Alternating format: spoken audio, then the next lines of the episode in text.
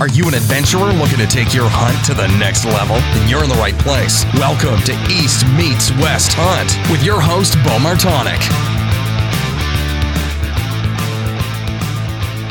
Hey everyone, we're back. So uh, I have another exciting episode coming up here today, and this episode is with Born and Raised Outdoors. So I was lucky enough to get Trent Fisher and Cody Kellum to both join me on the podcast here for a, a phone conversation, and it, it, I was really, really happy that they, uh, you know, agreed to come on the podcast here. These guys are ones that I've looked up to personally for quite a few years now. One from their the elk hunting standpoint, and two from their just their journey with born and raised. And if you followed along with the podcast up to this point, you you'll um, pick up on how I'm big on you know chasing your dreams and and really following whatever you know you're passionate about. And these guys are the epitome of that. They've figured it out and they're learning through this process and just putting out some amazing content. So, really excited to have them on here and and for everyone to get to listen to it. So, with that being said, I uh, just wanted to give a couple more updates here. Just got back from the ATA show in Indianapolis. It was a it was a great show. Got to hang out there for a while, see some old friends, meet some new ones a lot of new gear coming out, and as as we had in the last few podcasts, the the 2019 Sitka gear really exciting, and has a little bit of a personal thing for me since I was you know able to field test some of this new Fanatic gear and everything, and and get to put it through the ringer. It's you know some really awesome cold weather whitetail gear, so excited for that a lot of other um, items that were a buzz this year. I I don't get too excited about you know new products, but it was really cool to see some of it and and a, a few things that I might add to the, the arsenal this year. Also, doing a giveaway. So kind of teamed up here with onX Hunt to give away two elite memberships, two app cards for that covers all the states and $99 value uh, this app card. So I'm giving it out in two different ways here. There's one way is to if you purchase uh, any apparel from the website here through January 2019, just making sure I put that out in case someone's listening to this at a later date. So anytime here in January you order any apparel, you're automatically entered to win. And I'll, I'll announce that early in February. The other way is if you head over to our Instagram and Facebook page. So on Instagram, that's East Meets West Hunt.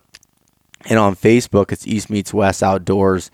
And there's a post there that has uh, a picture of um, myself, my brother, uh, Michael Mason, sitting there, and you'll see the logo and the onX logo on there. Read that post, check out the details on how to enter there, and have a chance at winning uh, one of these onX one year memberships to the elite memberships. So be announcing all that early in February. Got some shows coming up. I'll be working the Maven Optics booth at the Great American Outdoor Show in Harrisburg. I've been working that booth for Maven now for three years, so really excited to get back to Harrisburg, the, the biggest outdoor show in the country. So I'll be there for um, I'll be there on both of the weekends. So the first week of February and into the second weekend there, doing a little bit of podcasting, but mostly you know working the booth there, talking about uh, Maven, and you know come check them out. And after that, heading out to Michigan for uh, a speaking event at a, a wild game dinner and I have some some information on that over on the Instagram page as well. And definitely check that out. And if you're in the southern Michigan area, uh, I think there's still some tickets available, so come check it out. It's going to be a really good uh, dinner there, and I'm lucky enough to be able to talk a little bit about planning, um, you know, do-it-yourself Western hunting, and they're gonna have some of my apparel there and and some more onX uh, cards to give out there at the show or at the the dinner, excuse me. So check that out. Got some busy stuff going on, and then really leading right into some really uh, intense scouting for Pennsylvania mountain whitetails, as well as some Pennsylvania elk shed hunting. So there's a lot of stuff coming up here. Uh, busy time through here through the winter. Uh, excited to keep going on with that. Another thing that I, I wanted to talk about real quick is I started uh, a new workout program. So I've always been one that's um, to prepare for you know going out west. I, I love I love working out. It's just been a part of me. I like the the healthy lifestyle, and I really truly think it that it does help out in the mountains. And you can do it without working out. Don't get me wrong, but it definitely creates um, a less miserable experience from that side of things if you're in better shape. So I'm going through the uh, Mountain Tough Fitness. They've come out with they had their their preseason uh, workout plan, which was like a three month program last year that they came out with and launched, and it was extremely successful. Well, this year they launched a postseason one to help build you up, build some muscle back on you. Um, so that's a four month program, and that leads right into um, the four month preseason uh, workout. So that'll that leads right into basically into September. So I'd, I'd definitely recommend checking it out. I just went through two weeks of it so far, and it's definitely kicked my ass. But I'm really excited to to see how this turns out. It's built. I mean, it's built for the hunter, and really hitting hitting some things that that I hadn't covered, you know, in, in my own workouts. But more importantly, it just keeps you accountable, and it's easy to you know, for me, I, I work out before work, so it's easy for me to try to, you know, hit that snooze button when my alarm goes off at 4:30. But this really holds me accountable to go in there and do it and and track all of that. So we'll have some more updates uh, down along the line on how that program's going. But so far, it seems pretty awesome. Excited to uh, keep going along with that. So um, with that being said, let's let's roll right into the podcast here with uh, Trent and Cody. All right, welcome back to another episode of the East Meets West Hunt podcast. And today I'm joined on the line by Trent Fisher and Cody Kellum of Born and Raised Outdoors. What's going on, gentlemen? Not too much, man. We're just here in the beautiful town of Roseburg. A little bit rainy outside right now. Um, it's it's it's been a it's been a whirlwind. Let's just Live, say that. living the dream, absolutely. That's right. Awesome. Are you guys settling down a little bit from finishing up the Land of the Free 2.0?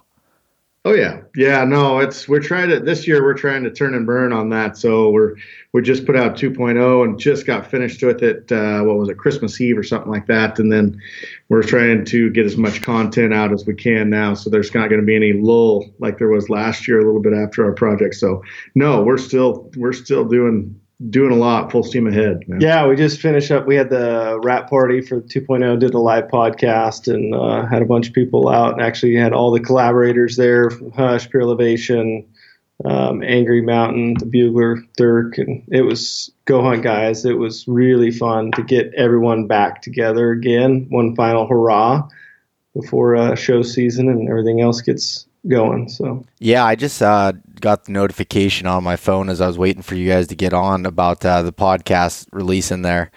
Um, as far as the the live one that you guys did, so I'll have to check that one out for sure.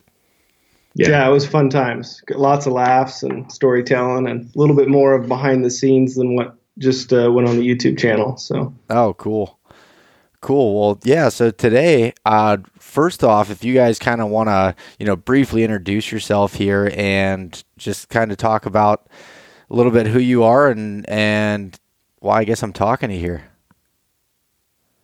Yeah, I mean, so uh, we started Born and Raised in 2007, um, in kind of the same scenario, chasing a dream. Um, no one had really filmed the Roosevelt side of life, and you know what we saw on the hunting, you know, outdoor channels uh, wasn't what we felt hunting was. So we decided to pick up a camera. We never even turned it on till opening day of archery season 2007, and we just kind of went for it and made some DVDs, did a TV show on Sportsman's Channel, um, had a film tour, full draw film tour, ran that for quite a few years, and then uh, we heard about this thing called YouTube, and um, we we thought that was a place for funny cat videos. is kind of how uh, you know our looks of it, and it really actually Casey from Hush was the one that really kind of opened our eyes to that. Uh, Casey and BMAC both, and so we started putting all of our content digitally on YouTube. And last year was kind of like the big breakthrough for us. November 1st, we launched a project. It was like the first day by day. We did a 50 days, hunted five states for archery elk all across the West, and uh, did it again here this year, 2.0. And yeah, it's uh, it's been a whirlwind to say the least in the last uh, about 18 months. But uh, it we've been truly blessed and humbled by it, and met some amazing people. Got to see some some crazy scenes and beautiful country and, and all chasing chasing elk in September. So yeah, I actually it's it's funny because when I was first kind of introduced to you guys, it was probably maybe three years ago now that you had a film in the Badlands Film Festival. Was that okay? that oh, right? Yeah, yeah, yeah, about yeah. that. Yep. Yeah. So I was I was at the ATA show and and that was the first Badlands Film Festival I ever went to, and I remember watching watching that video of you guys. And I, I had heard about your DVDs, but never. And up till that point, I think that was my first year hunting elk. So before that, I wasn't really exposed to a lot of elk hunting media. And I, I just remember that that epic shot there at the end, uh, the the frontal while he was bugling. I think that's the video if I remember right. But yep, yeah, that was yeah, that was a fun that was a fun video, and that was the first time we'd ever entered into really a contest at all. So it was a it was a super big blessing to to come out of there and and um, and be the winners of the whole thing. That was pretty awesome. Yeah, I, yeah. When I when I saw that, I was like, "Who are these guys? I got to check them out." And then and at that point, I don't think you were on YouTube at all yet. I don't, I don't no, that was we, we had one video basically at that yeah. point. and um, so we kind of had an idea leading up to that and actually that year was a year that was um, kind of turned turned for us really because that was the shift when we had this idea land of the free and um, so then we started publishing on YouTube that summer. So okay, so kind of explain to me, um, if you would, about why why did you start Land of the Free? And I, I know you briefly discussed. You said was, you know you went 50 days of elk hunting, but kind of give a little background on on why you started that. Well, it, it, comes down to we were gonna we're gonna hunt elk hunt anyway, as many days as we can, obviously, and so we we tried to kind of set out for doing something nobody'd ever done before, and that was like just to show what day by day of elk hunting would be, and then we chucked in, well, let's do that and do it in a bunch of different states so people can see the difference in the states and and the journey that we would go through through that. And um, and it just morphed into something greater than us. It, it morphed into something huge as far as the the character following and um, and following just the whole the whole project as a whole, and especially for us because we we went into this thing not knowing we had no idea. We had no expectations. We had no, we didn't know if, if it was even going to happen. You know, we just threw to some dates on the on paper and said, hey, let's call these people, these other influencers, and see if they'll go with us. And um, it was a huge blessing when every single one of them said, yeah, we're all in.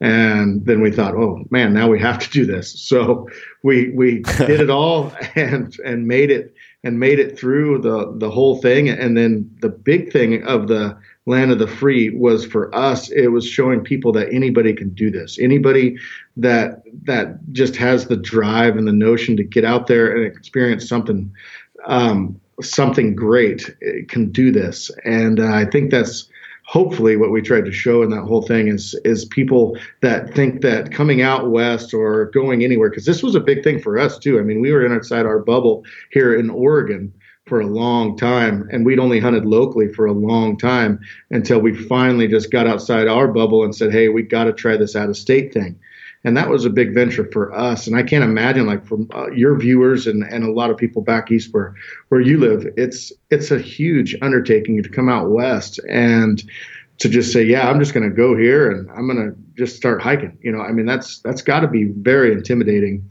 And um, so, yeah, we tried to break down those barriers with this with this YouTube series and um, tried to show people, hey, we're new, we haven't done this before either, but we're going to try it just to kind of maybe help you know help other people out.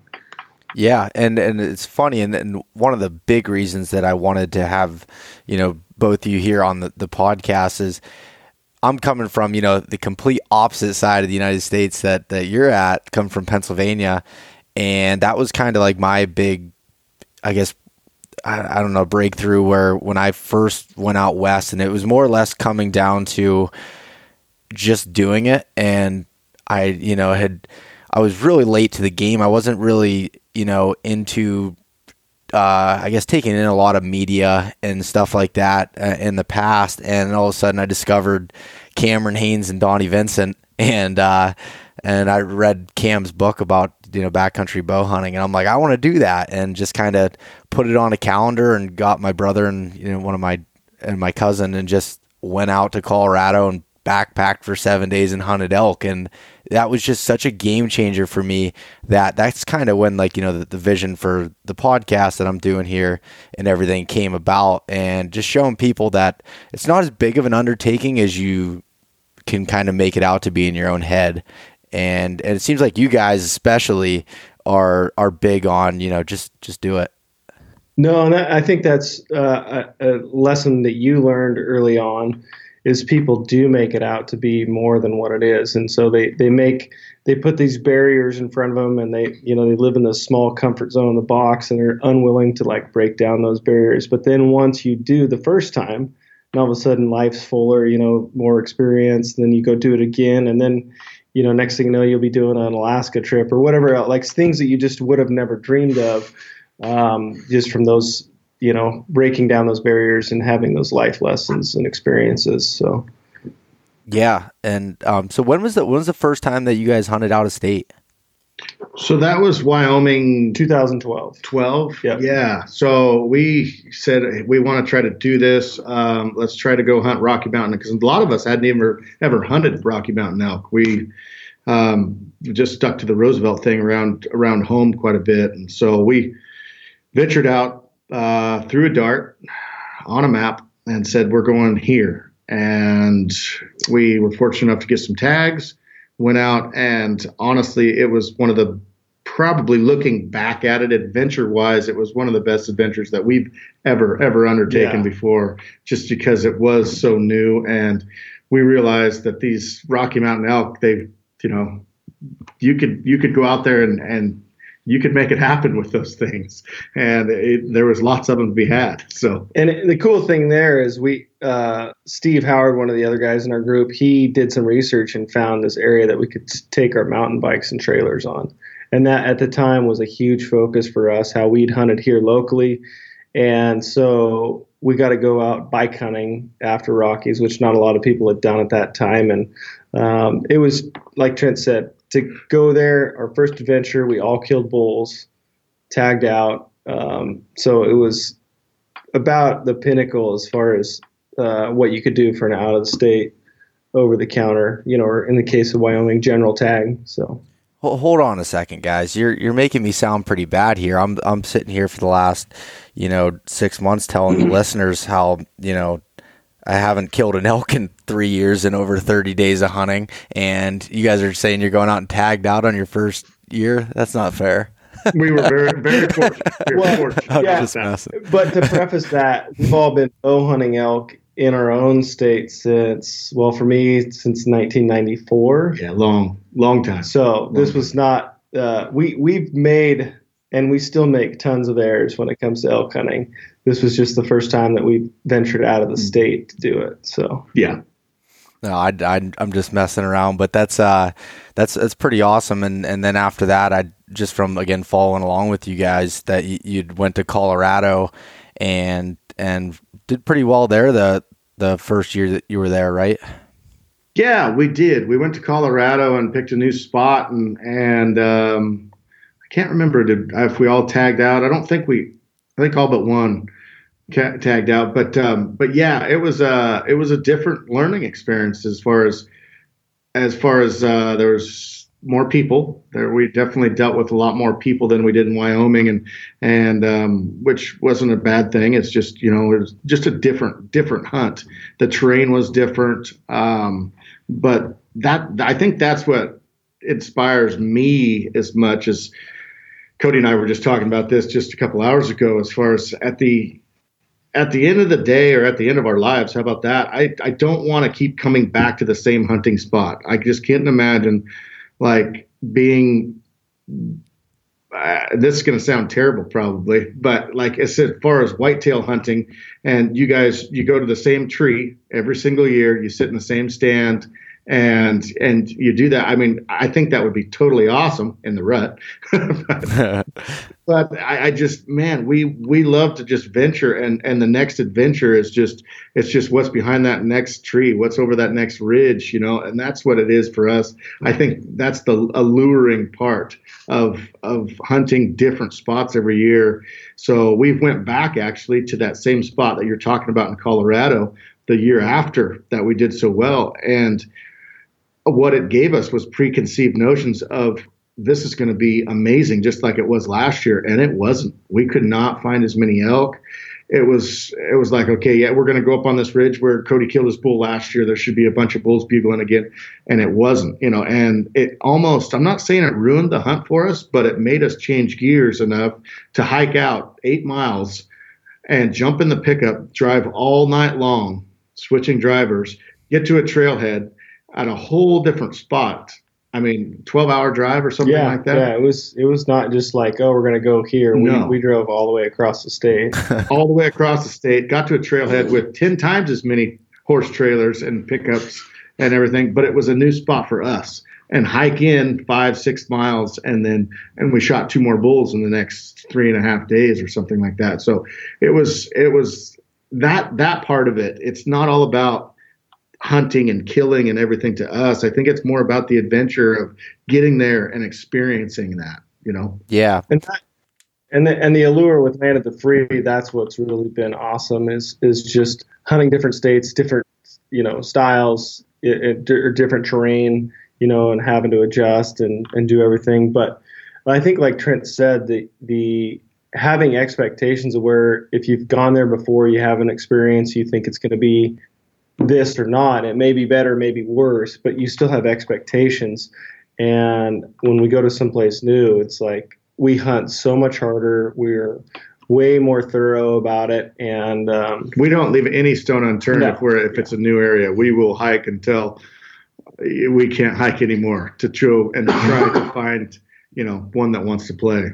Yeah, so it's basically like so if if you're going to the same area every year, you might say you didn't find an elk in this this one little um, valley or whatever. The one year you the next year you're going to be like, ah, there's nothing in there. I'm, i might go past it. Where if you're in a new area, you're just kind of testing out all the different ridges and and just kind of exploring from that standpoint. Totally, totally. And on the flip side of that, say you find them. That was what we experienced. We found them there the year before, and then the year after we came back and you don't find anything, you know, where you know there's elk, quote unquote, it team morale starts to take a dive. It's like, man, what are we doing here? You start second guessing, you know, why did we pick this spot instead of just going, oh, they're going to be over the next ridge. You're going, well, why aren't they right here? And it, it just, it, it's that whole allure, I guess, of uh, what's over the next ridge. Yeah, and and uh, I uh, I met up with uh, Ty Stubblefield a few years ago for the first time, and he was telling me a story um, of you guys in that Colorado hunt and everything. And when I was talking to Ty, I, I, was like, hey, you know, it was right after my first year going out west, and I was like, what kind of you know advice can you give me with it? And he was like, if you're not finding elk, just keep moving just yeah. and that's the the biggest thing I think that I took away from that and and I see that with you guys and watching you know some land of the free and everything else is it's it seems like that you know if there's not elk there that you guys are moving I, I hope that I'm not speaking out of turn there but it kind of seems that way No, absolutely not. No, what we're doing is honestly, and that's it's trying to when we produce a film, it's trying to make walking and bugling 200 times a day fun to watch. It's right. what it's what we're right. trying to do. And anyway, but that's exactly what we do. We keep moving and keep bugling until we find we may pass by five different bulls that we don't know that are there, but if they're not wanting to play the game that we're playing, then we will walk right by them and keep and keep looking for that one that does. You know. Yeah, and so like you guys are real big on like you know the the team aspect, and your group is rather large at that uh, most times when when you're out hunting. How do you kind of split up when you're doing that? Because you seem to share you know the same camp, but how how are you splitting up the roles? I guess. Yeah, sometimes we do. We draw cards, or we. I mean, there's you know as far as we're pretty good about the whole team is like, you know, we're all in it for the same goal, right? So we're all in it to try and and consistently harvest elk. And so we'll put certain guys in certain positions with guys that haven't, you know, done as much um, elk hunting or something. And and that was the difference of the land of the free between anything else we've done. It was so it was team oriented, but we're taking on people that we've never hunted with before. So right off the bat, you're trying to figure out how their hunting style works into our hunting style, and then you know kind of divvy up into teams and and figure out how all that works out. And uh, then in the middle sometimes we switch you know switch it up just so we can hunt with different people and and be around different people. I mean hunting isn't i mean i i guess i just said we're looking to kill elk yes but it's still i mean even a notch tag is is not the goal every single time. It's success is not measured i, I would say in in notching a tag. It's it's the camaraderie with friends. It's the learning every single year that you're out there. It's because i'm sure i mean you said that you've been out there for what 30 days already and and hadn't happened punched a tag but you would not ever i would imagine say that your season wasn't successful. No. No i mean this year specifically in 2018 there. I spent 14 days straight in Colorado and it was really really tough and then I had a lot of opportunities that you know either I screwed up or you know there's a million variables when it comes to elk hunting but when I came home from that I just was like I can't wait to go back out next year yeah. you know and people from the outside may look at it as how how do you spend that much time you know hunting elk and not come home with something and still want to keep going out but I don't know what the the drive is, but it's just it's really cool. And the so from a whitetail standpoint, from where I'm coming from, it's not your typical whitetail country. As I live in the middle of two million acres of public land in northern Pennsylvania, and it's all big woods, you know, Appalachian mountain type terrain. And but for, and we have like a, a family atmosphere where we're all into bow hunting and you know take off for a couple weeks during the rut from work and and hunt. But for the most part, it's a solo, you know, type endeavor. I mean, you don't, you're not sitting in a tree stand with someone, you know, and going elk hunting is just that's. I think that's what's really brought me to it is getting to go with a bunch of bunch of people or you know, I spent the first eight days with my dad this year out there. And then after that, met up with a group of four other guys and just had a, a blast getting to do that and getting to work with, you know different people and and then you know when you come back to camp or or whatever it is or in the middle of the day um, after you screw up a couple encounters and you know just kind of laughing about it and everything together that those experiences for me personally were just are hard to come by otherwise i would totally totally agree yeah and and that's just it like the success of that experience and the built the base that you're building, it's just uh, going to make you want to do it more and get better at it. So, I mean, don't get me wrong. I'm, I'm I really want to kill an elk, but don't get me wrong there. But I promise you, it will happen. I promise you, it will. Yeah, and it's funny when I was talking to Corey, I was like, "Hey, you know, I I just need just give me that one tip that makes me kill an elk." And I was just joking with him back and forth, and and he starts laughing. He goes, "The only way you'll fail is if you you quit, you know? That's a fact. And 100%. So that's, and I think this year I'm going to try another state. I've hunted in Colorado for three years now and three different locations. Um, always started at the same spot, but kind of moved around a lot. And, and it was funny. I started it like between 11 and 12,000 feet this year where I was finding them in previous years. And it was so dry. I don't know if you guys experienced that.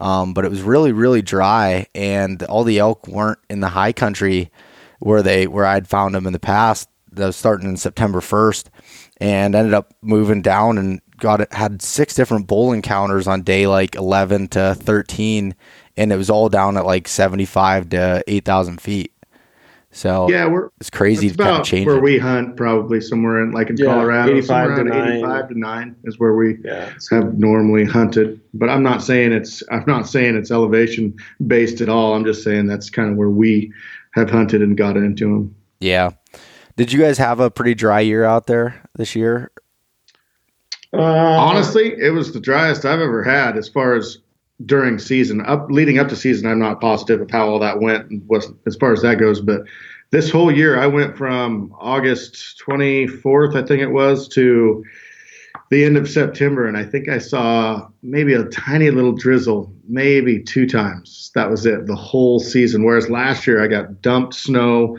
sub-zero temperatures. It's miserable, horrible. yeah And uh, this year was, I mean, it was almost pleasurable. Like It when was I was awesome. in Wyoming, what was that, the 10th through the 20th? I think in Mhm. Wyoming, it was like 83 degrees a few of the days. It was Jeez. it was hot. It was super super hot. So Yeah. totally different. Yeah, it's, it's funny. Like you said last year in, in uh, 2017, there, yeah, I, I went from you know having waking up to a blanket of snow and uh, the next morning and just having storms that were terrible lightning storms, rain, all this stuff. To this year, I spent 14 days out there. I think I pulled my rain jacket out once. Yeah. It was Yep. it was interesting, but anyways, I, I kind of want to go back into the the whole partner aspect that that you have there. And does it? I mean, I know like most of you guys within Born and Raised have hunted together for a long time, but now you're kind of you know meeting up with a whole bunch of different groups and you know other influencers and other you know teams of guys there. What's that like, and how do you kind of create that group dynamic that you guys have spent so long to build together? You know, that was the one thing that we were all super nervous about last year because we had never, outside of us, four, uh, five of us with Ty, had never shared an elk camp with anybody. So it was really nerve wracking, honestly. You know, and but for the most part, we knew everyone pretty well. We'd spent some time outside of, uh, you know, hunting with people, but it's different. I will say a mountain you go you you get see a true person's aspect, who they are, character wise, everything. And uh, so it was nerve wracking. Like, how is this all going to shake out? And it was it was pretty amazing. And the the brotherhood bonds, you know, like when you build a bond on the mountain, it's like a lifetime bond. And um, so after last year's experience, you know, it was like bring it on again this year. And it, uh, I think for the most part, everyone else embraced it just the way that we did too, and you know, kind of seeked that brotherhood, that partnership, and uh, really embraced it. So Yeah. When when you guys are hunting, like uh, when you were hunting in Oregon and stuff, were you doing any like backpack hunting, or was it mostly come from the truck?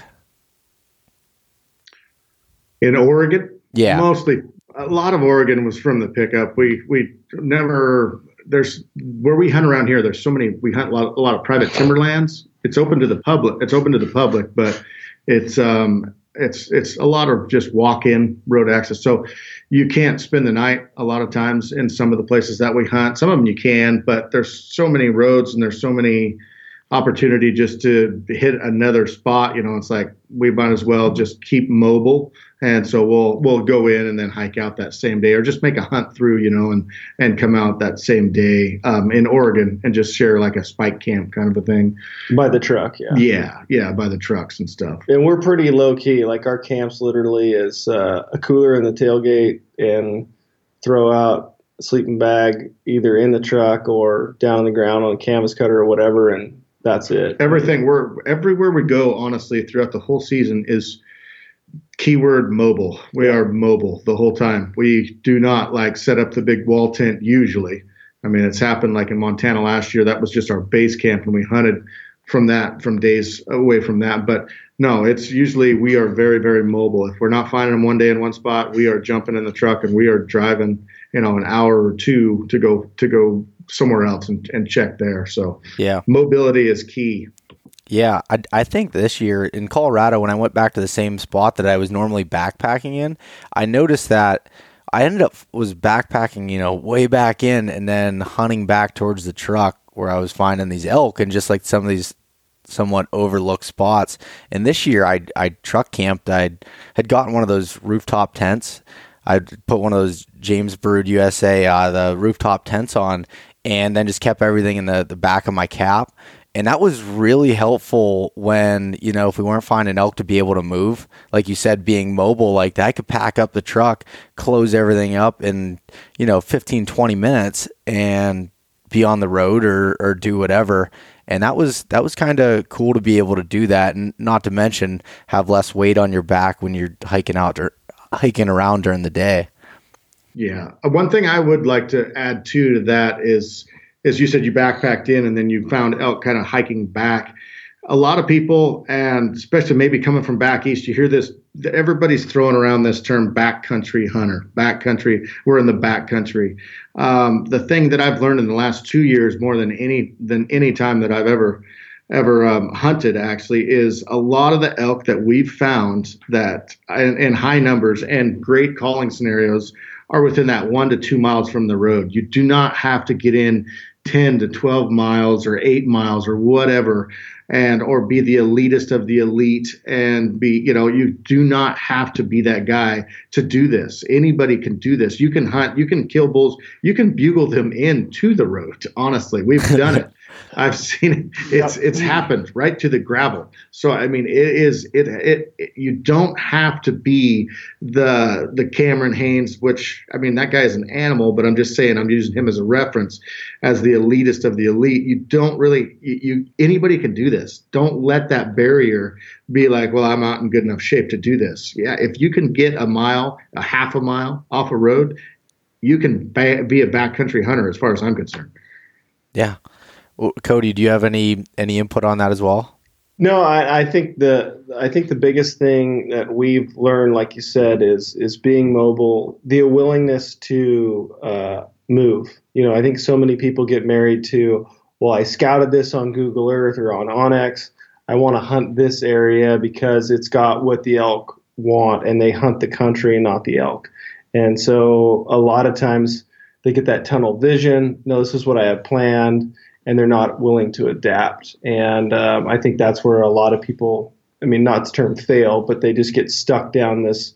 Um, and it kind of goes back to that comfort zone because they're not, well, I don't have another plan. I don't know this country. I'd never looked at this or scouted it, e scouted it on, onX. So I'm not going to go do it. And, um, you know, you got, you have to adapt um, throughout the season, throughout the hunt. And like you said, this year, you know, the elk weren't high because the snowpack wasn't there, so it didn't green up, you know, or it dried up sooner, so those elk dropped out of the elevation. You your willingness to change got you into those elk, um, and I think the thing for us, like we will backpack, we will truck camp, we will road bugle, you know. So like it, we it it it all depends on what we're finding for sign and what the elk densities, and if the elk densities are really low, the best way to cover ground is with a vehicle. So you know, if you go in backpacking and there's not the elk population there, you're literally hunting for those that one herd or you know small pockets,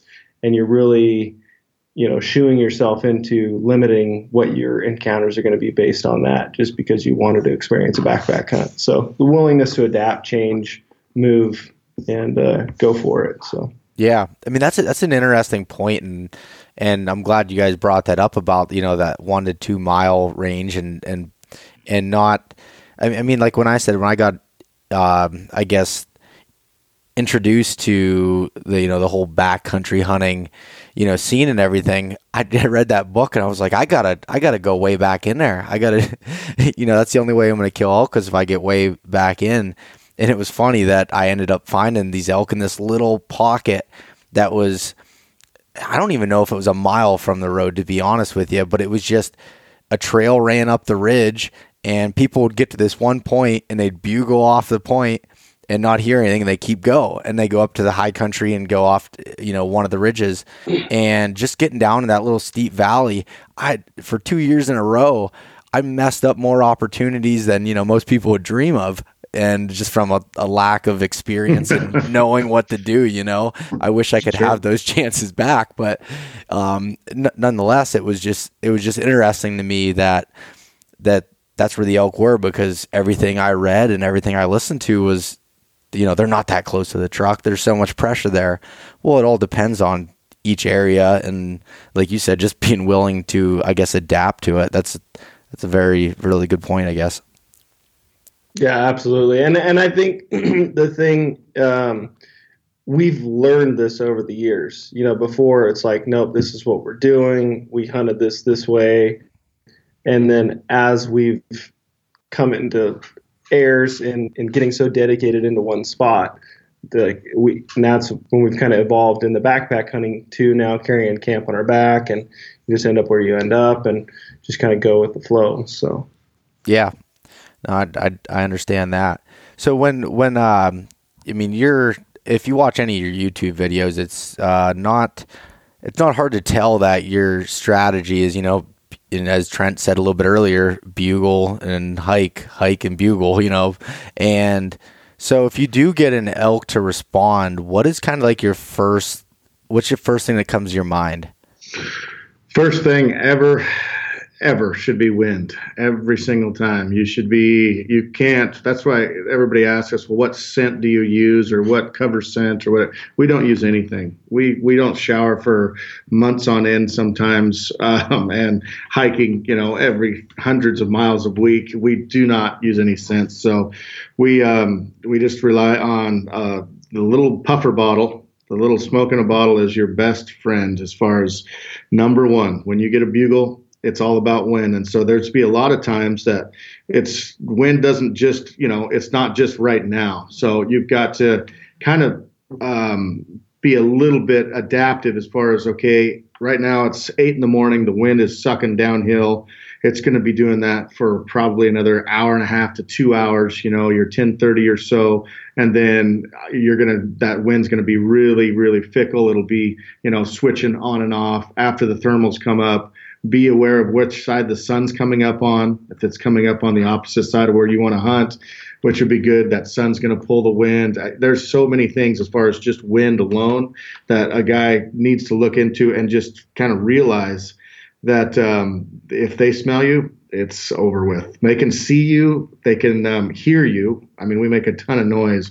Um, and you can still sometimes, you know, get away with it. But if they smell you, it's pretty much game, game over. over. Yeah. Okay. So, uh, uh, real quick before we keep going down that road, Trent, I heard uh, you talking on a, a, podcast that you said you change your socks every single day, but you don't change your underwear very often. What, what's what's going on with that? You've seen Forrest Gump, haven't you? yes, I have. Nobody wants swamp foot. Okay, so no, I carry a ton of socks with me.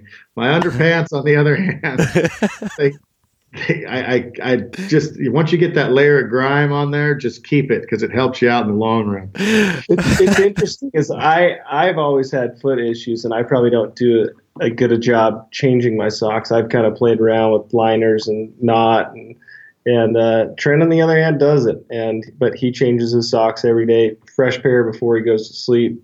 Oh yeah. Um, you know, so I had rotten foot at the end of it. It was pretty ranky. Yeah, everyone would be walking behind and it was interesting. Like my boots stunk so bad, but it wasn't until you walk through some wet grass in the morning, and then all of a sudden people behind me like, "What is that smell?" It's like, "That's my feet." Sorry. I'm not gonna lie, brother. It gets uh, by the end of 40, 40 some odd days, it gets it gets we get smelling pretty good. It gets weird, huh? it gets it gets weird. Yeah. It just gets weird. I, I know when I was in Colorado again this year, I I did this I brought like say I think I had three pairs of socks. I just kept like interchanging them, and and bought the same amount of pair of underwear. I wear merino wool, uh, darn tough socks and and um, everything. But but anyways, I so I switch out my socks every night, but I just keep going back and forth to the different you know pairs, I guess. And I thought I was doing good. I'm like, look at this, no stink, merino wool. I'm doing well. And then I was sleeping in my own tent and then like on day 13 or so, um, one of the other guys went in on in my tent. I had a, a teepee set up, and I was storing all the the gear in there, and um, another person joined us, so he moved in the tent with me, and he's like, "Holy cow, do you stink in here?" I thought I was doing pretty good, but I, I, think you get immune. You get immune to it. That's what. I, yeah, you do get immune to it. But that's it. That's another thing. I, Steve Speck, actually, he's a great backpack hunter. Been doing it a long time. He's probably one of the um, one of the elitists as far as as far as weight and ounces and cutting pounds and and stuff. And what he'll do, I saw, is he keeps like little carabiners on his pack, and he'll just get to a crick, wash out his socks. He'll only take two pairs with him the whole hunt, and he'll wash his socks in the crick and then just carabiner them onto his pack. He's got little holes on them. Mm-hmm. Just carabiners them right on the back of his pack, so they just flap in the wind all day. They dry out. They're merino wool as well, and um, dry out, and um, that's how he does it, which was interesting. Mm-hmm. I thought that was pretty, yeah, yeah, pretty.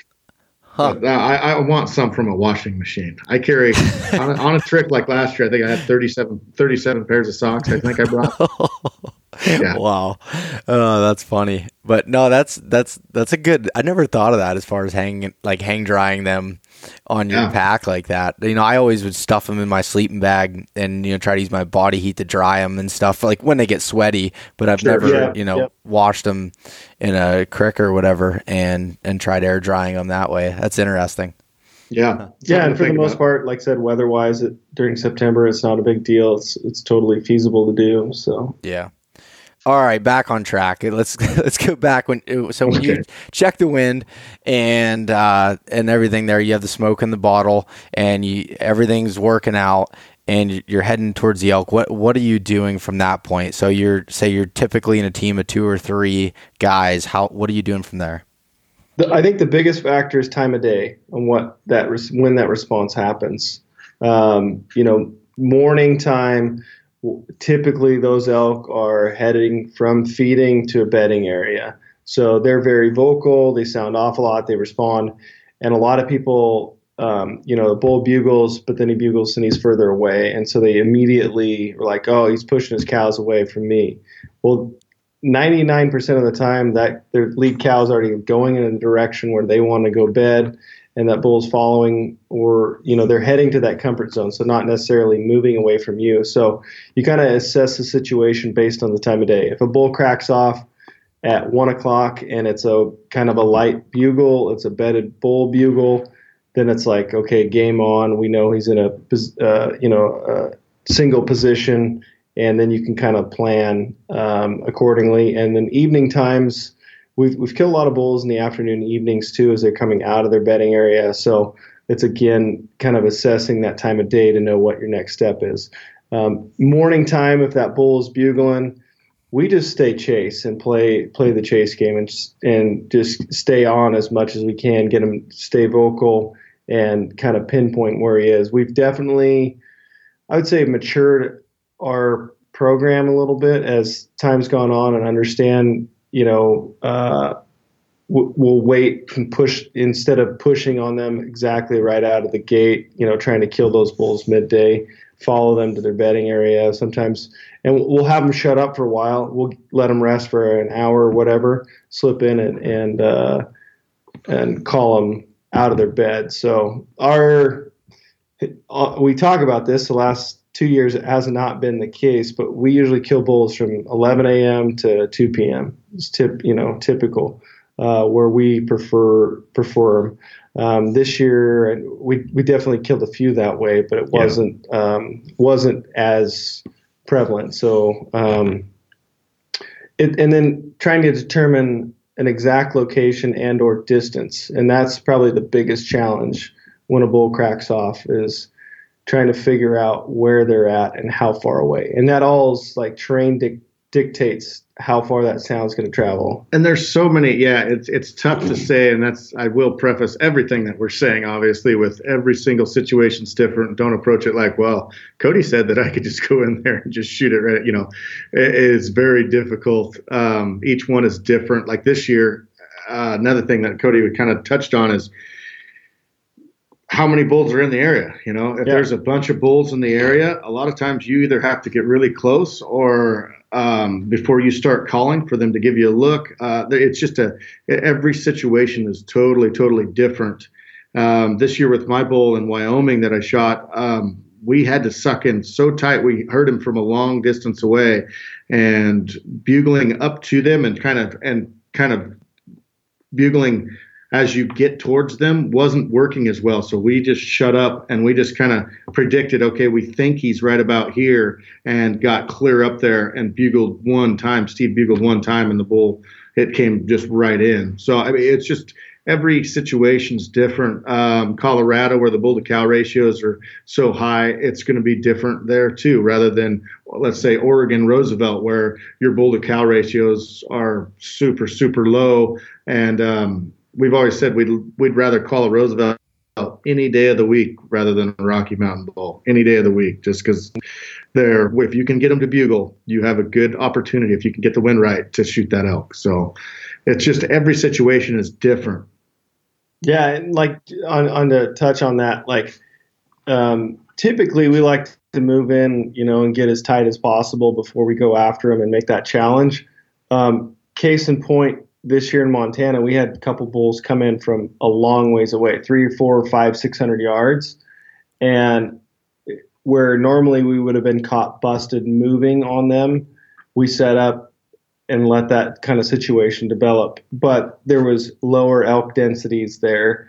The bulls were pretty hot to go fight each other versus Colorado, where we just came from, where there was a lot of bulls, but they weren't, you know, it's like, no, I got my little one or two, three cows and I'm not going to fight. And so, um, it, like I said, it, it, it all kind of depends on the attitude and what the surrounding population's doing or what the, there, I guess the answer is there's no formula to it. It just, We're beating all over the bush here, buddy. No, when when I I mean I I noticed from at least from your videos and stuff that you're hunting a lot of. I mean, now that you're hunting all over, it's a little bit different for, for the majority. Like in Colorado and stuff, you're hunting a lot of that dark timber, and Absolutely. and that's Absolutely. and that's like the the whole the area that I had been hunting was basically nothing but dark timber, and that it, it can be one tough to figure out exactly where the elk are when they bugle, and and it's just it's an interesting dynamic with all the blowdowns and everything else, um, you know, to to get it done in those type of environments. Yeah, no, totally, and and that's that is a little bit helpful by hunting with a crew other than just individually because there's always two guys that point one way and then the other guy that points a total different direction where he heard the bugle, you know, and so we try to narrow it down to okay, well, you know, let's try it again. Everybody, you know, cup your ears or whatever you got to do to try to figure out then pinpoint the location and the distance and the and the um, direction that the bugle's coming from. It's a tough deal sometimes, especially with just a little tiny bit of wind. It's really tough. Yeah. Yeah, and, and when you were to go back to what you were saying about like the mornings um, chasing the bugles and and again for me in my limited experience elk hunting I, I've heard more of the bugles you know in the first thing in the morning and I got in that game of chasing them and it just seems like you know they were doing the same thing um, you know and it took me a while to realize you know they're just following the cows you know the cows aren't pulling them away they were going up to bed and and then it, one time I actually had it work out where I, you know, I followed them up and got to where they're bedded and got the bull, you know, out. I kind of waited him out a little bit and got the bull out of his bed, and then just had a, you know, a wind issue, as you said. The first, the the first thing that they're gonna catch you with is the wind, and that happened. I mean, the bull was only at I think 12 yards, but it was just so thick with those blowdowns and stuff. It's it's amazing Sure. how difficult it can be. Sounds like you're hunting where we were. Yeah, it's it's it's yeah, it can be really thick and oh man. yeah, I was in a wilderness area and it was just yeah, I I couldn't even explain it. Like when I tried telling people about the the blowdowns, I was like I I when I get back from there, I'm like, I do not want to see another tree laying down ever again because they're not like little trees most of the time either, you know. Yo, I, I know. Yeah, it's a, a pain in the butt. Our sh- our, sh- our shins are scarred. From yeah, life. I bet. Colorado, Colorado. Just man, ask Dirk. Dirk Durham. he had a heck of a time. but yeah, we'll call it. Uh, um we have different names for a lot of the stuff. Um, but like you were just saying, follow them and, and we'll call it like slow playing. So we'll find a bull that's responsive, but he's still moving and we can kind of pinpoint his direction. So sometimes we'll just sit down and slow play it out. And a lot of times we're slow playing for not just him to bed down, um, but for the wind. Sometimes we'll slow play for a lot of different reasons. Um, and that's what we call it. We just say, yeah, let's just slow play this one. Let's sit back, have lunch, get a snack, whatever, and uh, let him kind of calm down, and then go in and approach him on a whole different, you know, different angle or a different whatever bugle. Um, everything different than we just did before that we just you know didn't figure out or screwed up on and and uh, we do that a lot too as well We also do the rambush. yes that's been done as well The rambush. yeah, rambush is uh, pretty much the last option on the table. That nothing else has worked so far, so we're gonna run, try to run them down and run at them and act like a bull, and it has definitely, um, I don't think it's ever like worked as far as 100% dead. yeah. but we at least finally got to see him or have an encounter. Yeah, Yeah. we've done it darn close a few times. But it, it basically is just being over the top aggressive and going right at him. Uh-huh. Yeah. So it's it's definitely that, that's one of the cards that we don't like to play. But if it's the last card in the deck, then we're going to play it. it usually results in an elk running Yeah. out of the country. Yeah. but at least you get to see him. yeah, I I remember the uh, a time when um, my brother and I were going down through this this valley and we heard a bull chuckle like not very far away, just out of nowhere, and we hadn't heard anything, and. I don't know what it was. I, I rem- it was my second year, and I remember people telling me I need to be more aggressive. Don't hunt them like whitetails. Be aggressive. So I'm like, I just took off running at it. Not you know, again, I just went into to a mode that I can't describe, but kind of went running at the bull. I mean, I dropped my bugle tube and everything, and my brother picked it up behind me and started calling. And I got I got close, but I got a little bit too close, I think, and and uh, they all blew out of there. And like you said, they, they were up and over the ridge before I could even see what they were Yeah. doing. They've got long legs. yeah, they do. Yeah. I'm like, yeah. that would take me until two in the afternoon to get up to that point, and they just did that in five minutes. I don't Oh, yeah. it, but you know, that's I guess that's how it works. But when when you guys again are, are calling together and everything, how are you staying on the same page? Are you staying within sight of each other, or how how does that work? So that's that's a great question. Uh, we usually, first of all, yeah, we try to stay inside of each other. Um, it doesn't always happen depending on the situation, but we always have call signs. So we always have hand signals that the uh, that the caller can do, because the caller is the caller, the shooter is the shooter for us, and so the caller. I'm sorry. The shooter is actually out front. He's on the he's on the uh, front lines, and so he can see sometimes what the bull's doing, whereas the caller can't.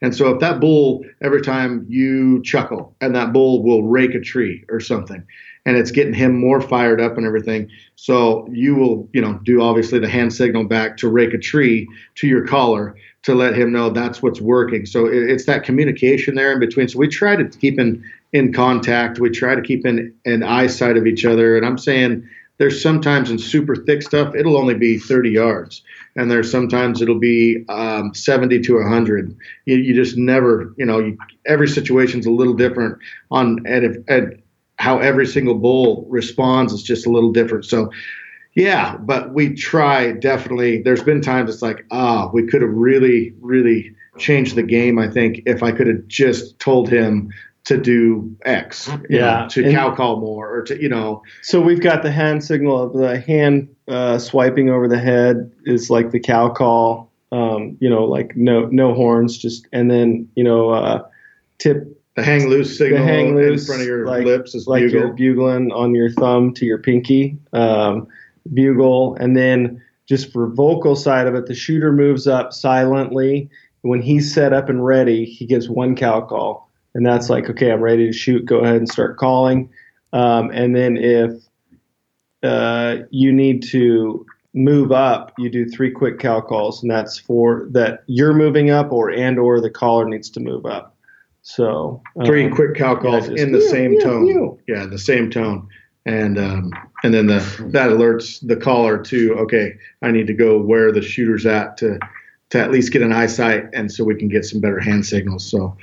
It, it, like I said, every single situation is different, but it, it really it really helps um, the whole fluency of the whole dance, I should say, um, if everybody's kind of on the same page and you kind of know exactly what the shooter wants when when he when he wants it, you know. So w- when you have like when you're hunting with, again with these different people and these different groups of people, do you go over this stuff ahead of time and talk about absolutely. it? Okay. Yeah, Yeah. absolutely. Yeah, there's a team meeting um, before. Okay, this is how it's going to go down. If just in case this happens, this is how we're going to approach it. Oh yeah, that's that's all talked about before before we start the first before we start the first calling situation. Yeah, no, that's that's a good point. Like like you said, with the hand signals and everything else, and even doing the the cow calls, that's uh, it definitely takes everyone being on the same page for that to to all work out in your favor. Absolutely, it can make or break a hunt. Honestly, Yeah, it really can. yeah. So that, I mean, that's Yeah, we, a- we definitely learned. no. Go ahead. We definitely, yeah, we definitely learned last year early on because we didn't communicate. You know, it was like we were just so in tune. We were like a, a you know, us at Born and Raised. We hunted together so much. We were kind of a well-oiled machine, and then someone else came in and didn't. You know, we didn't talk about it, and we're like, well, yeah, when we when we cow call, you're, you're supposed to move up. Oh, sorry. You know, so we we we had some uh, steep learning curves on Yeah. communication, but yeah. Okay. Yeah, that, that that makes sense. As far as like and as far as like your setup, so like the the shooter and the caller. So depending on which way the bull's coming in, is like the caller shifting around or trying to do something to make the bull go a certain direction. Do you do you go with that? Absolutely, yeah. So, and it worked a lot this year too. And that's what's one thing I would tell any of your listeners is bulls usually they're going to like the high ground, or they they don't tend to. I mean, I'm I'm just talking to. Um, every situation is different, but what we've learned a lot is get on their ground, get on the same level as that bull. Try side, to get up. in. Yeah. Yes, uh, they are so much more willing to come in on a side hill than to come up at you if you're up above them, or even come down at you because they want to see something. A bull wants to see something. That's that they they come just as far as they can, but after their you know their sound and everything and and all that gets to them, they want to use their sight to see something. So what we do is try to get on their level. So we'll try, if the wind allows it, try to scoot up and try to get side hill of that bull. And it's happened numerous times. And this year was a great example, a, a bunch of different times as far as finally got on his level. And then he got mad enough to say, okay, I'm coming across there to check this out. So that would be one thing that I would definitely, definitely recommend. Okay, so getting on the the same level, and and um, as far, as far as that goes, I mean, with the so when you're saying the bull likes to, you know, see something as he's coming across. Are you doing anything like with the caller, you know, waving a stick or a branch or anything to to give him a visual, or are you still trying to kind of stay, you know, invisible there? I think this year, I mean, I, I, I would go as far to say as maybe we've dropped a little bit of a ball on the decoy side of things. I think there is definitely something there. We killed Trevor's bull last year uh, in Idaho, and that bull came from like 700 yards. And um, and we had some elk butt decoys. We had we had two decoys, I think, out. And I mean, we were almost waving, you know, them, kind of moving them, and and that bull definitely saw those this year. Uh, Tyler killed his bull, I think, honestly, because not just because of the decoy, but it calmed him down. I think it, it was it was definitely uh, uh, something that worked in our favor um, on that setup. So yeah, we I, I would like to in the future. I'm going to start using decoys more. I think we're going to implement them a lot more than we have been in the past. But uh, but yeah, they always elk. They want to see something, and they're they're there to. They're hearing all this noise. They're hearing these limbs break, these trees, you know, get raked and everything.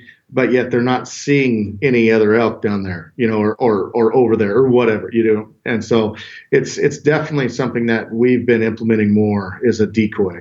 Yeah. And, and I did, uh, I learned after watching some stuff with Dirk, um, shaking a tree, we've, we've, uh, you know, at times implemented that where, you know, you're shaking a tree like you're raking, stop, bugle, shake the tree, and I've watched bulls like, oh, okay, yeah, there's a bull right there um, and it enables the bull. Like this was particularly where um, the bull actually winded us, busted us, and then stood up on the high ground. Well, enabled Trent to go for a sneak on that bull while he was locked into this tree, kind of zoned in on that, and you know almost killed him. Just didn't didn't work out.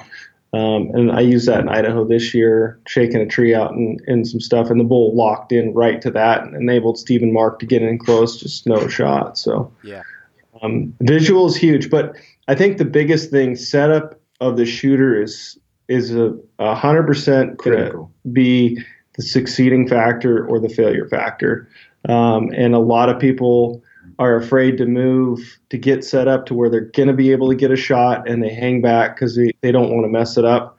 Um, and and the biggest thing there is you have where if that bull's coming in and, and like Trent said, that he wants to see something. So he comes to this point and breaks over, and he's going to look to where that sound was. And if he can't see anything, that's where he's going to stop. And 99% of the time, that's where that bull, where he first comes and where he he can get a look, he's going to stop. And if he doesn't see anything, then it's going to start to slow down the process of him coming in.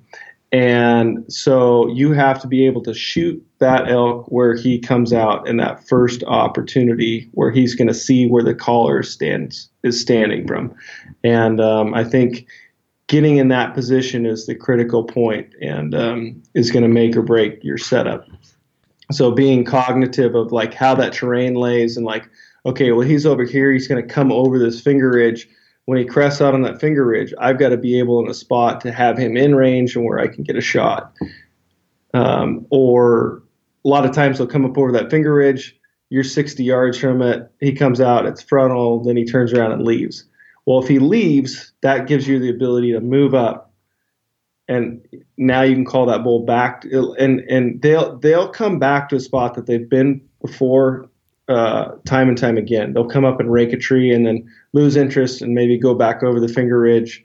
Get up now to where you can move to shoot that spot exactly where that elk came out before. So it's a great point. Yeah, and so what you just said there about how that the elk will come back to that same spot.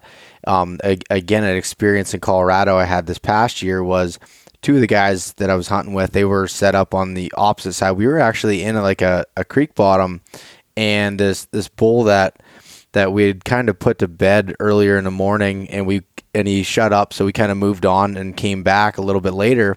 We called him in. It was a, a nice seven by six.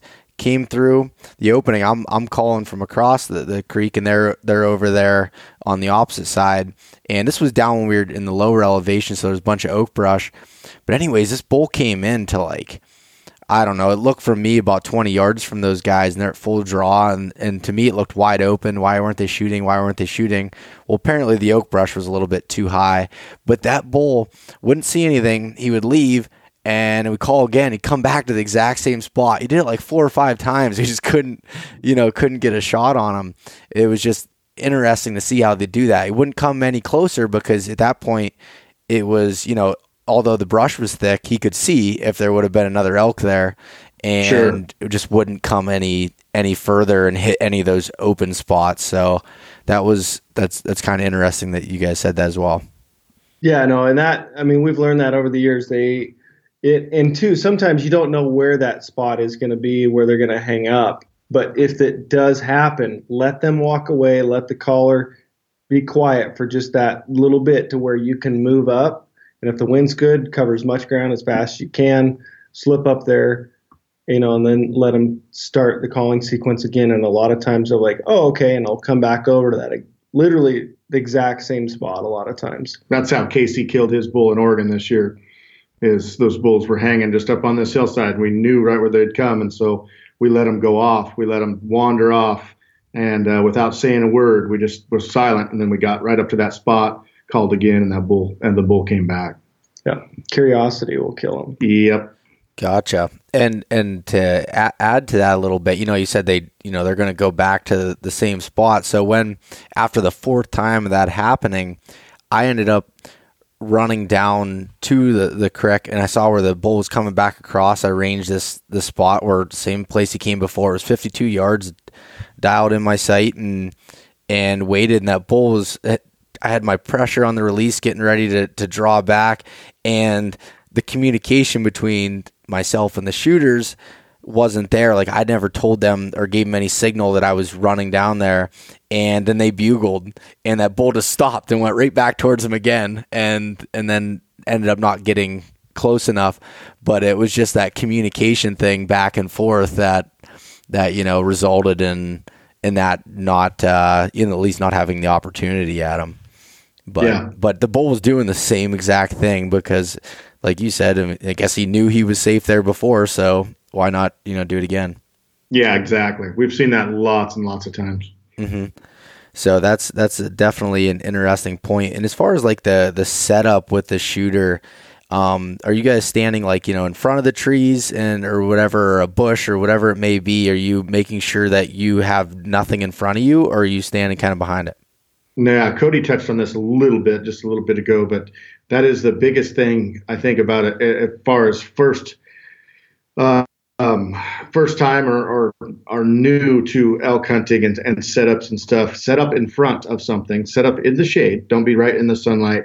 Try and set up kind of concealed behind you, but set up so you can move 180 degrees. So you can draw your bow. You're not hitting anything with your arm or anything, and just have the the the background behind you, a broken up background, so you're not right out in the opening, you know, like in a meadow or anything like that. Have a tree behind you um, something preferably with low hanging limbs or something to kind of break that up. But um, but yeah, do not. We've seen it a lot of times. Guys will set up right in the brushiest, thickest spot where if a bull does come in, you'll be concealed, yeah, but you still you can't get a shot at him. You know, so I, your number one thing is I need to get an arrow from this bow towards that elk. So you got to think about that first and foremost, and then thinking about your mobility. So when you go to set up, another great thing too is right when you go up there and um, you're picking a spot for a setup, you look behind you, you get out of the sun, you find a shady spot, you get in front of a tree, you have at least two shooting lanes. Give yourself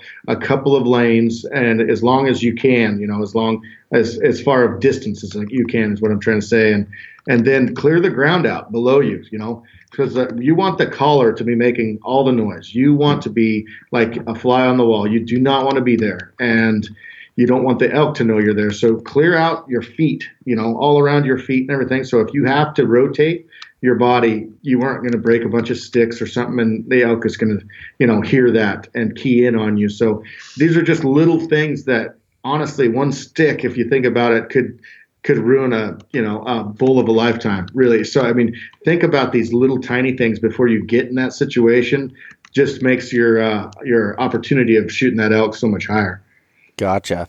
So the, the last point I want to just comment on there is, all right. So the the bull comes in, and Cody, you touched on a little bit, and Trent, you as well. With you have to be ready as soon as that bull gives you that opportunity, whether it's cresting the ridge or whatever it is, to shoot. And I think a lot of times, especially coming from you know the east, you know we're always waiting for that perfect you know opportunity. And I mean you, definitely want to you know wait for some sort of ethical shot and making sure that you understand the anatomy of the elk and everything else. But at the same time, I don't think I've seen a perfect opportunity. So, what, what's kind of your comments on that for making the shot happen? You you got to kill them the first opportunity you can. I mean that, and that's there's, and and I think this is where um, there's ninety. You can get ninety percent of the way. A lot of people, but that 10% of the act of killing is is somewhat making your opportunity happen and so it's uh, putting yourself in the right position um, knowing when to draw where to ha- be set up like a lot of people you know that bull's coming in they draw their bow but now they're following the bull instead of already looking where that bull's path is and saying okay there's my shooting lane i'm anchored aiming at that shooting lane. The bull's going to come in. I'm his first, you know, he's going to take a step and a half after I call. So I need to call right as his first leg comes into the shooting lane, call, stop him, and shoot him. Versus standing there, knowing the bull's in range, not drawing your bow, not drawing your bow. Oh, here he comes into shooting lane, trying to draw. All of a sudden, he walks to the shooting lane. Now you're in that scramble mode. You have to have like a little bit of preconceived planning as to what that bull's going to do, where can I kill him, what are the opportunities, and then execute based on what that bull's actions are. So, and a lot of that comes into that pre-planning, like I was talking about, like getting your spot. That it starts with picking where you want to set up, and then it goes from there to clearing out. I, what I do is I clear out where my feet are going to be, and so I can rotate my body. And then from then on, it's ranging. So I need ranges on everything. I need I need to know if he comes in the furthest spot. I need to know what that range is into the closest spot. So I'm going through markers in my head right at that moment. This is before I even ever tell the caller to start calling. All this is done and trying to get your head dialed right. So you already think through that shot before you even see the animal, before you even think he's in the forest with you. You've already gone through all these steps in your head to where when the bull comes in, it's just second nature. You've already done it in your mind, and you said, okay, if he's right there, I'm going to shoot him for 25 yards, uh, and I'm going to pick this spot. You know, and so uh, this is what I would tell everybody as far as there's never a perfect situation, but you can always pre-plan things in your head. So all that has gone through, all that shot process gone through your head before it even happens to where when it does happen, it's just like it's second nature. You've already done it once almost, and you just all you have to do is execute the shot. Gotcha. All right. Well, th- thanks for that, guys. And uh, I've kept you here for quite a while now. We're hitting about the hour mark, so I just wanted to ask one other one other thing here. When okay, so yeah, you guys definitely are not afraid to preach. You know, just to get out there and hunt and and go do it. And with that being said, is there any like say one um, piece of gear for each of you that that you can't go without? We'll start. With you. Let's start with you, Trent. Uh, one piece of gear that I can't go without. I can say yeah. one answer that he is a quilt that he will not. Use. Yeah, that probably not going to happen next year. I'm um, guess I'm I'm going to guess that you're going to say a wind checker, but I don't know. That's just my thought uh, no, no. Honestly, I wouldn't say a wind checker just because it, if I don't have a sleeping bag, I'm gonna freeze to death. No, my whole thing is comfortability. So, and especially talking to new guys that have been out there, the wind checker, it's gonna be your pack anyway.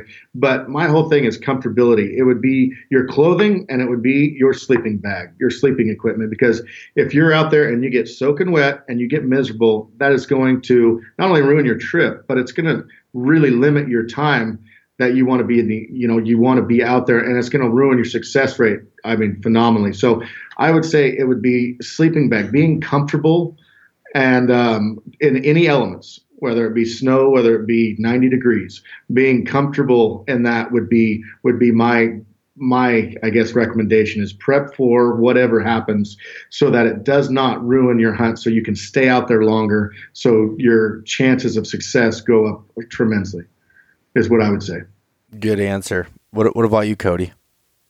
Uh, for me, I mean, I would say the the the number one thing tool that we use the most is a diaphragm call and a bugle, and having spares of reeds uh, is critical. Um, and if you are out of a diaphragm or you blow through it, stretch it out, and that was the only one you have, for our style of hunting, you're dead in the water. So having a backup upon a backup upon a backup, um, you know, luckily we own a, com- a, company that produces those, and so we, we have a ton of them. But um, I mean, I carry on my person while uh, if we leave the truck, I've got no less than six diaphragms, the same one that I like to blow. And that um, being said, all season you blew how many? Two two, and we bugle like 200 and some odd times a day. And he went through two for the whole season. So that's just being prepared, right? Yeah, yeah, no, exactly. So, but just to add in, um, and then, I mean, I think that's the easy part of it. Um, another tool that I literally lived by is uh, the onX Hunt app yeah. on my phone. Yeah. I was on that thing It, all the time, just kind of checking terrain, figuring out. It with saves your steps. Yeah, it does. You know, trying to navigate through, especially when you're in that heavy timber country, you don't, you know, you can't necessarily get a good vantage of where you are and what's going on. So I'm, I was just kind of constantly living on that map, and then also it kind of helps as as you learn elk habits, kind of understanding. Okay, well, they're going to be on this good chance this bench down here in the north face. That was where that bull was headed. Okay, he's you know, and, and check the map most likely that's where they're at, and you can help navigate there based on the wind and everything else. So, um, We said about ten different things, Yeah. but uh, so yeah. I, hey, it'd no, be- that's that's even better yet. yeah, One more to add to all that is boots, man. If your feet are hurting, that you're was done. Yeah, yeah. you've got to be comfortable. That kind of goes back into my comfortability thing. Is you've got to be comfortable out there, it, or else it's going to be miserable. you can look really cool, but if your You feet can. kill you, it, it uh, Uh, yeah. you're done. yeah, and you, you guys are what rocking the Crispi boots? Is that what you've been using? Yeah, Yeah. yeah, yeah. We all Love use them. a different pair actually, but uh, man, they've been Yeah. they've been great. They've been great for us. Cool. Yeah, I, I got- a pair for whitetail hunting, the Wild Rock uh, GTX, the Gore-Tex one. Nice. So yeah, I've been using those because, like, we're again where I hunt is different than most places. I mean, I'm hiking a couple miles in, and I'm setting up the stand as I'm going, so I don't wear rubber boots. And those boots have been awesome for me. And I haven't used any Crispis for elk hunting yet, but um, they fit my feet really well. And I, I've tried a lot of different boots out, and not all of them fit. And you know, maybe they, those won't fit for somebody, but um, they worked for me, and I I was really impressed. It's been uh, it's been just about a year that I started using those. I bought them last year, right after it was like in the winter time. I bought them, and just a light insulation, and that they've worked really well for the applications that I use them in. That's I, awesome. Yeah, and I will say my, my personal experience, I've had the most foot issues out of all of us. Yeah. And every pair of Crispi boots that I've worn, I've got Lapponias, Summits, Wild Rocks. Um, I have a pair of Thors that I haven't tried out yet. Um, and they, every boot that I've worn has been great. I've, I've got some of the nastiest heel blisters of anybody. Like if you ever saw that Lathrop and Sons ad where someone had bloody heels, I've done that in several other pairs of boots and have not had that experience in Crispi. So Gotcha. Well, that's that's good. Uh, good to hear. Like I said, I think I'm gonna try them out. I've I've wore Lowas for the last three years and great boots. They've worked out well for me, but they're pretty wore out at this point. So I'm looking at changing up a little bit. And the the summits and a couple of the other ones there have had my my uh, interest. But the thing is, I I've I don't know what it is, but I've gotten used to a, a stiffer boot, and I kind of like that. I don't know if I could go to like a really flexible boot for elk hunting at least. But again, that's just because I haven't tried it though either.